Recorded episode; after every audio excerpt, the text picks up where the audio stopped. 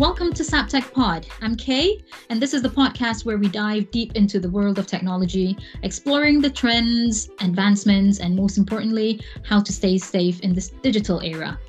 I'm your host, and in today's episode, we have a very special guest. We have Jason Mar-Tang, an expert in sales engineering and security based in California. And Jason will be sharing his invaluable insights on the importance of tech security raising awareness about potential threats and providing practical advice and tips on what we can do to protect ourselves on our digital lives and this digital era. So, without further ado, let's jump right into the conversation. Jason, welcome to my podcast. Okay, how you doing? Thank you so much for having me on. It's an absolute pleasure to have you on the show today. Well, could you start by telling us a bit about your background and how you became an expert in sales engineering and security? Yeah, absolutely. Um, so, um, to answer your question, I, have been in IT, information technology, since I was 17. Uh, I got my first experience as an intern in uh, a law firm in New York City. After that, I went on to get a degree in computer engineering and worked for a very well known insurance company for a couple years until I received an opportunity to enter the cybersecurity realm and the, the sales slash sales engineering realm together at the same time. And I've been doing that for about 14 years now. Wow, 14 years. That is quite a long time. It is. you're not only yeah, and you not only have the IT experiences, but also the experiences in working in law firm and also in the insurance company. So it's quite quite um, a, a vast or a number of experiences. And now you're with the cybersecurity and sales engineering. Um, but could you tell us a little bit more about what is sales engineering in the context of cybersecurity and how it fits into the industry? Yeah, absolutely. And and you know, you mentioned something aside from that, the the the unique concept of of being a sales engineer, which we'll get into, actually exposes me to many different industry verticals across the board. And and here's why.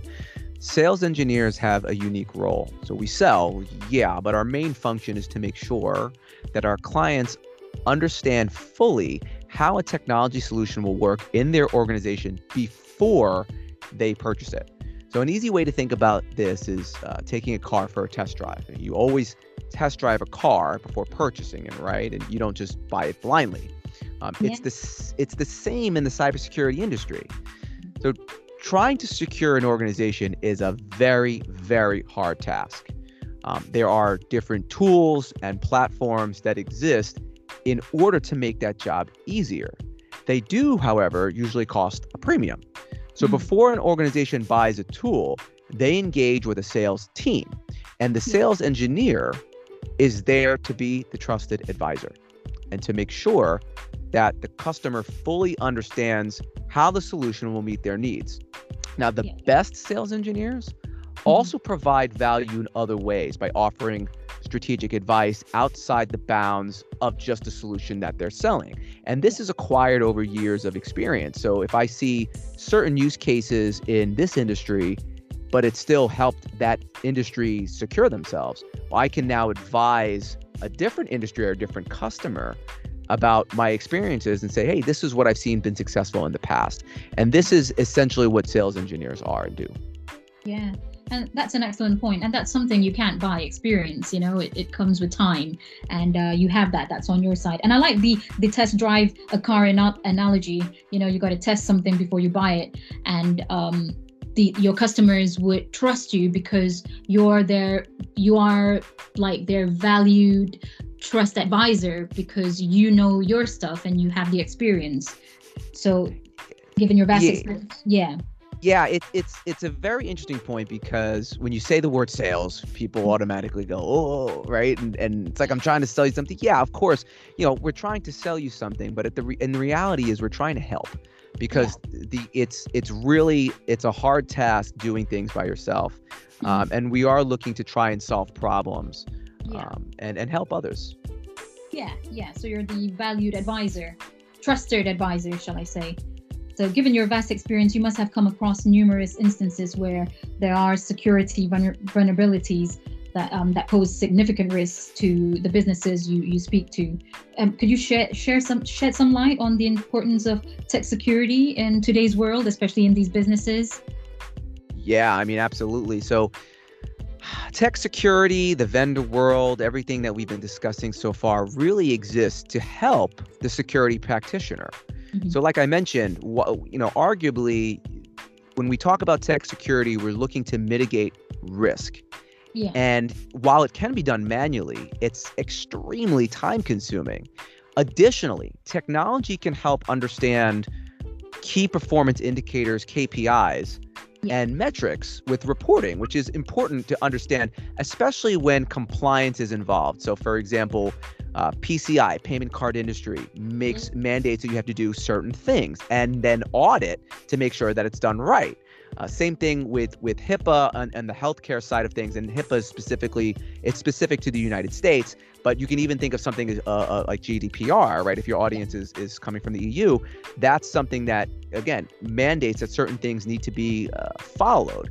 And when you need to report, well, technology is a great way of of, of doing that and, and helping to to give those metrics not only to to for compliance reasons, but also to your board or anybody who, who needs to understand are we being effective in mitigating this risk? Absolutely. Um, yeah. S- something and, and then something uh, this is an easy one to understand like something as fundament, fundamental as multi-factor authentication so you might hear this is mfa mm-hmm. this is when a user authenticates themselves so how do i know that that jay Mar-Tang is jay Mar-Tang well, I need to authenticate myself. I need to provide either something that I know, something like a password, uh, mm-hmm. something that I have, so a, uh, a token or you or a unique uh, one-time password. Like when you when you get text messages and they say in your in your website banking website say, oh hey, provide this. That's something that you have. It's something unique to you. Mm-hmm. Or the third is something that you are, like a fingerprint or an iris scan. Uh, and when you leverage that together, you have multi factor authentication. Well, that is better leverage with technology. I yeah. mean, it's almost like a necessity. You have to leverage technology to do that. And that's mm-hmm. something that you can implement in your everyday lives, right? All your email accounts, social media accounts, they should all be protected with multi factor authentication. Of course. Wow.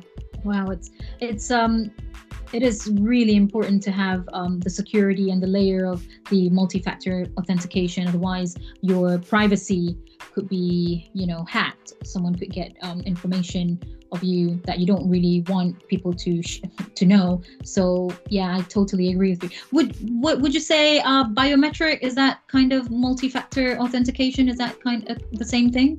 It's it's important to understand it's only multi-factor yeah. when it has multiple of those three things something you have, something you know, and something you are. So if you are just using your fingerprint, that's not multi factor because it's only one of those factors. You would want to use a fingerprint or iris scan in addition to a password. Yeah. So and so though having the combination of those two, that's what's making it really secure. Wow yeah that's a, a lot a lot to um, absorb for someone who's not from the um, security background but thank you for sharing that it's it's it's good to know you learn something new every day absolutely anyway. absolutely, yeah, absolutely. but but it's it's something that I think a lot of your listeners are already doing because we've seen this proliferate into the everyday lives of, of folks like like I mentioned with banking websites or whichever.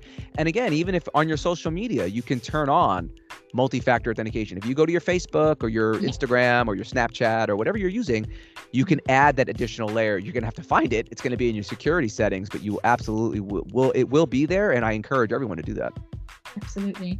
Okay. Well, um, just on, on a separate topic, well, not quite separate topic, but still within the security space, what are your thoughts about cloud and um, artificial intelligence? How do you see these technologies impacting the future of cybersecurity? Because today everyone's talking about machine learning, artificial intelligence. There's so much data out there. So how does security come in to secure, you know, the unethical use and so forth? Yeah, absolutely. And, and I think what I, what I would do is I would actually separate them and answer them uh, separately, right? Because yeah, we have sure. cloud and then we mm-hmm. have AI, artificial intelligence. And I and I would say that cloud's already here.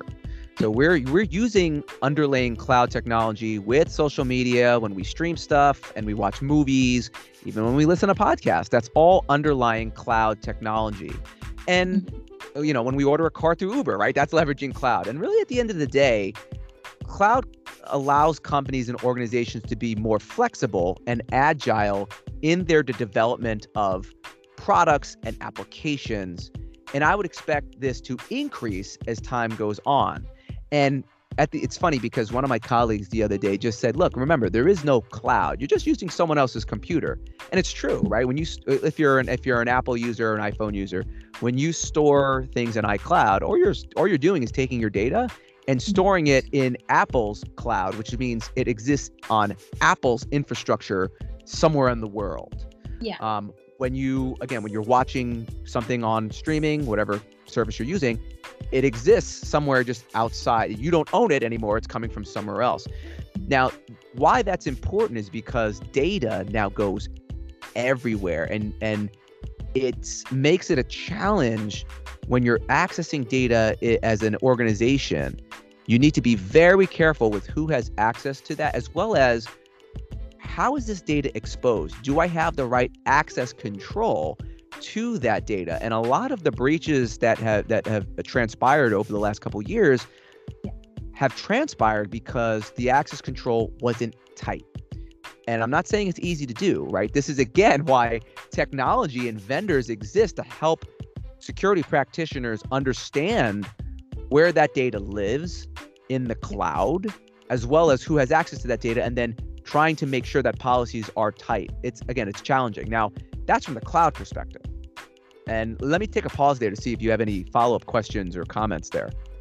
Yeah, absolutely. Um, I I wouldn't I wouldn't argue with you because that's absolutely right what you're saying. You're you hit the nail right on the head. Cloud is using someone else's infrastructure and it's so vast. It's the telecommunication out there, and um, it's the technology that we all use. Even like you said, we're using uh, the podcast. We send information, emails, everything is on the cloud, and it's just so wide and vast. So I've not got anything else to add, or um, I agree 100% with you. Cool. Well, yeah. so then that transitions now into like almost the next the next phase of things, right? AI, artificial intelligence, and it adds another dynamic, leveraging extreme automation to get tasks done. And this actually concerns me greatly in the cyber world, um, yeah. because we've already seen AI used to generate polymorphic malware. And and let me explain. Like malware, that's malware that can change dynamically. And while there are a ton of benefits to AI, we must realize that there's two sides to the coin. So, yes, things may get easier and quicker, but this also means that threat actors, attackers, will use it for nefarious means. Uh, and this actually creates more of a burden on security practitioners. And they already arguably have a very tough job. We call it in the industry, we call it dwell time that we're that we're concerned with. Dwell time is the time at which an attack begins up yeah. until which the t- uh, the attack is detected. And in that time before it's detected, attackers are just on the network, they're doing reconnaissance, they're doing whatever. And that's hard. We, we want to minimize that dwell time. But now imagine adding AI from a, a nefarious perspective yeah. and being able to leverage all the automation that comes with that oof. I mean it's it's only going to make security practitioners jobs a lot harder. And look i'm not saying we shouldn't use ai right? I think like anything i mean look the mm-hmm. internet's great right? But there's a lot of bad things on the internet too but we don't get rid of the internet. I think it mm-hmm. just requires us to understand what those risks are and realize that our our security practitioners people who are trying to keep our network safe or whatever they already have a tough job and we need to help them. How do we do that? Well we help them by being aware of the issues and making sure that funding is there so that we can uh, develop appropriate security programs that that has to come from the top down meaning you know our executives. Yeah yeah and the layer of security because you know i think um, in my opinion the cloud and ai intertwines because um, ai exists because the data that's stored on the cloud whether it's private cloud or public cloud. There's so much data. The internet of things is the machine learning of all these data. And um, it just yeah like you said it just could, could could gather all these data and it creates that burden on the the security practitioners because you know we have to have that layer of how do we stop unethical use and how do we stop people stealing data and so on and so forth does that make sense That's yeah, oh yeah St- stealing yeah. stealing data or even worse mm-hmm. encrypting mm-hmm. it in in like ransomware attacks, which is like you just said, the malwares and oof, yeah. It's yeah. so damaging. It, it's really so damaging. so having that security layer, like a company like uh, yours, having that um, that tool to help prevent that uh, kind of uh, theft or um, virus um, getting spread. That that is why a company like yours exists. It's it's re- the reason why I would say every security company exists, and Mhm. it and you know the the field and like I said, cybersecurity is so broad because there's first off there's just policy management right which is which is the overarching layer that governs everything. And then there's things like multi-factor authentication which i previously mentioned which is in the identity space. There is security information event management that we call SIEM which is about log management and being able to attest to what's happening and be able to correlate information to to uh, bring odd or i should say um, information that is out of the ordinary, have that bubble up and alert and make sure that we can take action when we see things that are out of the ordinary.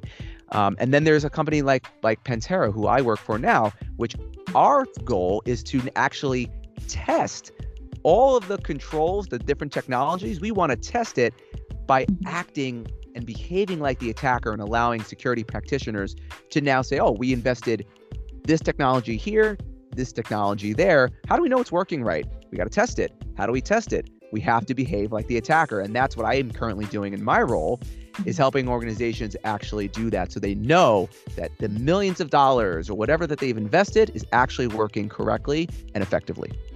Excellent. That's really an excellent point, Jason. Thank you. But what do you think are the common threats people may encounter and how do they recognize them? So we mentioned, yeah, about viruses, the malwares, and so forth.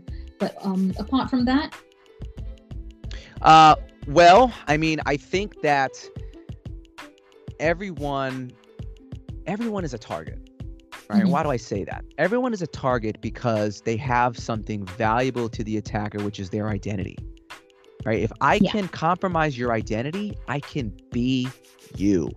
And you will have certain accesses and certain rights to certain things. Now, whether or not, you know, if I'm if I'm Joe Schmo and I work for an organization, but I have a certain role, that information that I have access to every day might be valuable to the attacker because I can use it somewhere else or I can use it to get around in the organization. In everyday Yeah. lives as well, it's important because I can now, Joe Schmo goes home and then logs onto his bank or does other things. And maybe Joe Schmo has great credit score. Or maybe Joe Mhm. Schmo has certain has Bitcoin in his wallet. Whoa, right? I mean, this is know, when I can compromise someone's identity, I can then act as them, and most often it's financially related, and and it'll go. Attackers will go after that because it's it's a quick win. Yeah, scary thought to think about that. So It's it's, better prevention than cure, isn't it? Yeah, I agree. yeah. Oh, it happens more So- often than you think, and I agree with you. Right, an ounce of prevention is Mhm. worth a pound of cure. Absolutely. Yeah, yeah. Yeah. Well, thank you very much for outlining those those, those threats, uh, Jason. I think I feel I could chat go on.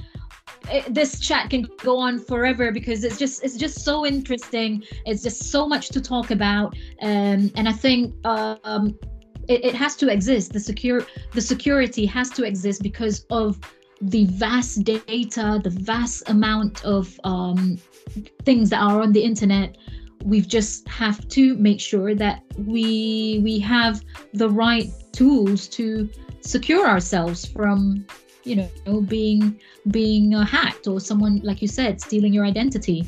But uh, now that we understand some of the risks involved do you have any advice or tips that you can provide to my listeners to enhance their tech security mainly on their everyday lives like at work or you know internet banking or something like that? Yeah, and and it's you know what? When you take into consideration the mindset that I'm going to bring forth here, it'll help not only with their everyday work lives but with their everyday personal lives also. And it sounds a little bleak and grim and I don't want it to, but you have to be a little paranoid. You have to remain vigilant and it it is also understanding that you might think that it does, you don't your identity doesn't matter to to someone, but I guarantee you it matters to the attacker. The attacker can do something with your identity, even if you're part of a greater scheme. It you need to be vigilant. So what do I mean by that? Doing little things like implementing multi-factor on your the accounts that matter, your financial accounts, your email accounts, your social media accounts. making sure that you just don't click on random links like in your email or on your phone. And that includes emails you get at work. You should not be clicking on links at any ever, anytime, ever. And I say that because I know that phishing is phishing, of course, is a social social engineering attack in which an attacker will send a message that looks real, try and get you to click a link, and it'll either try and capture your credentials or bring you to a, uh, fake website. But being aware, yeah. you have to have that healthy level of paranoia and saying, is this real? Is this real? Right? I get a voicemail from someone or a text message from someone with a link. I immediately respond and go, is this you? Being vigilant like that and making sure and just always being alert that say, hey, someone might be after me. Someone might be, uh, you know, trying to scam me. When you when you have that healthy level of paranoia, you'll be surprised at how often you you'll you'll you'll switch into a mindset and say, oh, I need to be careful here. And that goes a very long way. It goes a very long way in your personal lives, and it also goes a very long way in your organizations because then your security team, you're doing them a favor by trying to be be diligent. You're being part of the solution instead of being part of the problem. And that would be my recommendation to anybody is make security a part of your being. The same way you put locks in your house, you want to you want to extend that to your digital identity and your digital footprint. Absolutely. Thank you, Jason. Those are valuable tips. And investing in tech security is an investment in your privacy and financial well-being and peace of mind, I would say. So having an antivirus on your computer or like like you said um, not even clicking on any links that you might get on your on your email or your your your message or your text message on your phone just being being paranoid Absolutely. A, healthy level of paranoid healthy yeah. level of paranoia. i don't want i don't want anybody to lose sleep but i definitely want people to remain vigilant and understand that um a, a, a, a, a quick misstep and yeah. and not disclosing information you should never be disclosing information to anybody unless you initiate it, right? Someone's going to call you, oh, I'm from the credit card company. No, you're not. You call the credit card company first. You look at the back of your card. You call their number first. You now know that you're calling the this is the secure line. Things like that can go a very, very long way. Absolutely, absolutely. So, um, Jason, thank you very much. Uh, but before we wrap up, um, this enlightening conversation, security is really, really key and important today. Is there anything else you can add or you'd like to add to my listeners? Yeah, I think I think I just close it with what I said before, right? Start incorporating this into your everyday into your everyday life. And if I could get just one person, one person to implement multi-factor, use Google Authenticator on your email, your oh, I mean that that to me would I, I would go through the roof because that is that means at least one person has secured their information. Um, so that's what I would encourage everybody to do. It takes five minutes, if that, to do that. So go ahead and do it. Good. Thank you, Jason. Really, I really appreciate you sharing your expertise and your valuable insights with us today. And it has been an incredibly enlightening conversation. To our listeners, make sure to apply these practical tips and stay vigilant in the digital world. Stay tuned for my next episode where we'll continue our exploration of fascinating tech topics. But until then, this is Kay signing off. Thanks, Jason. Thank you. Bye for now.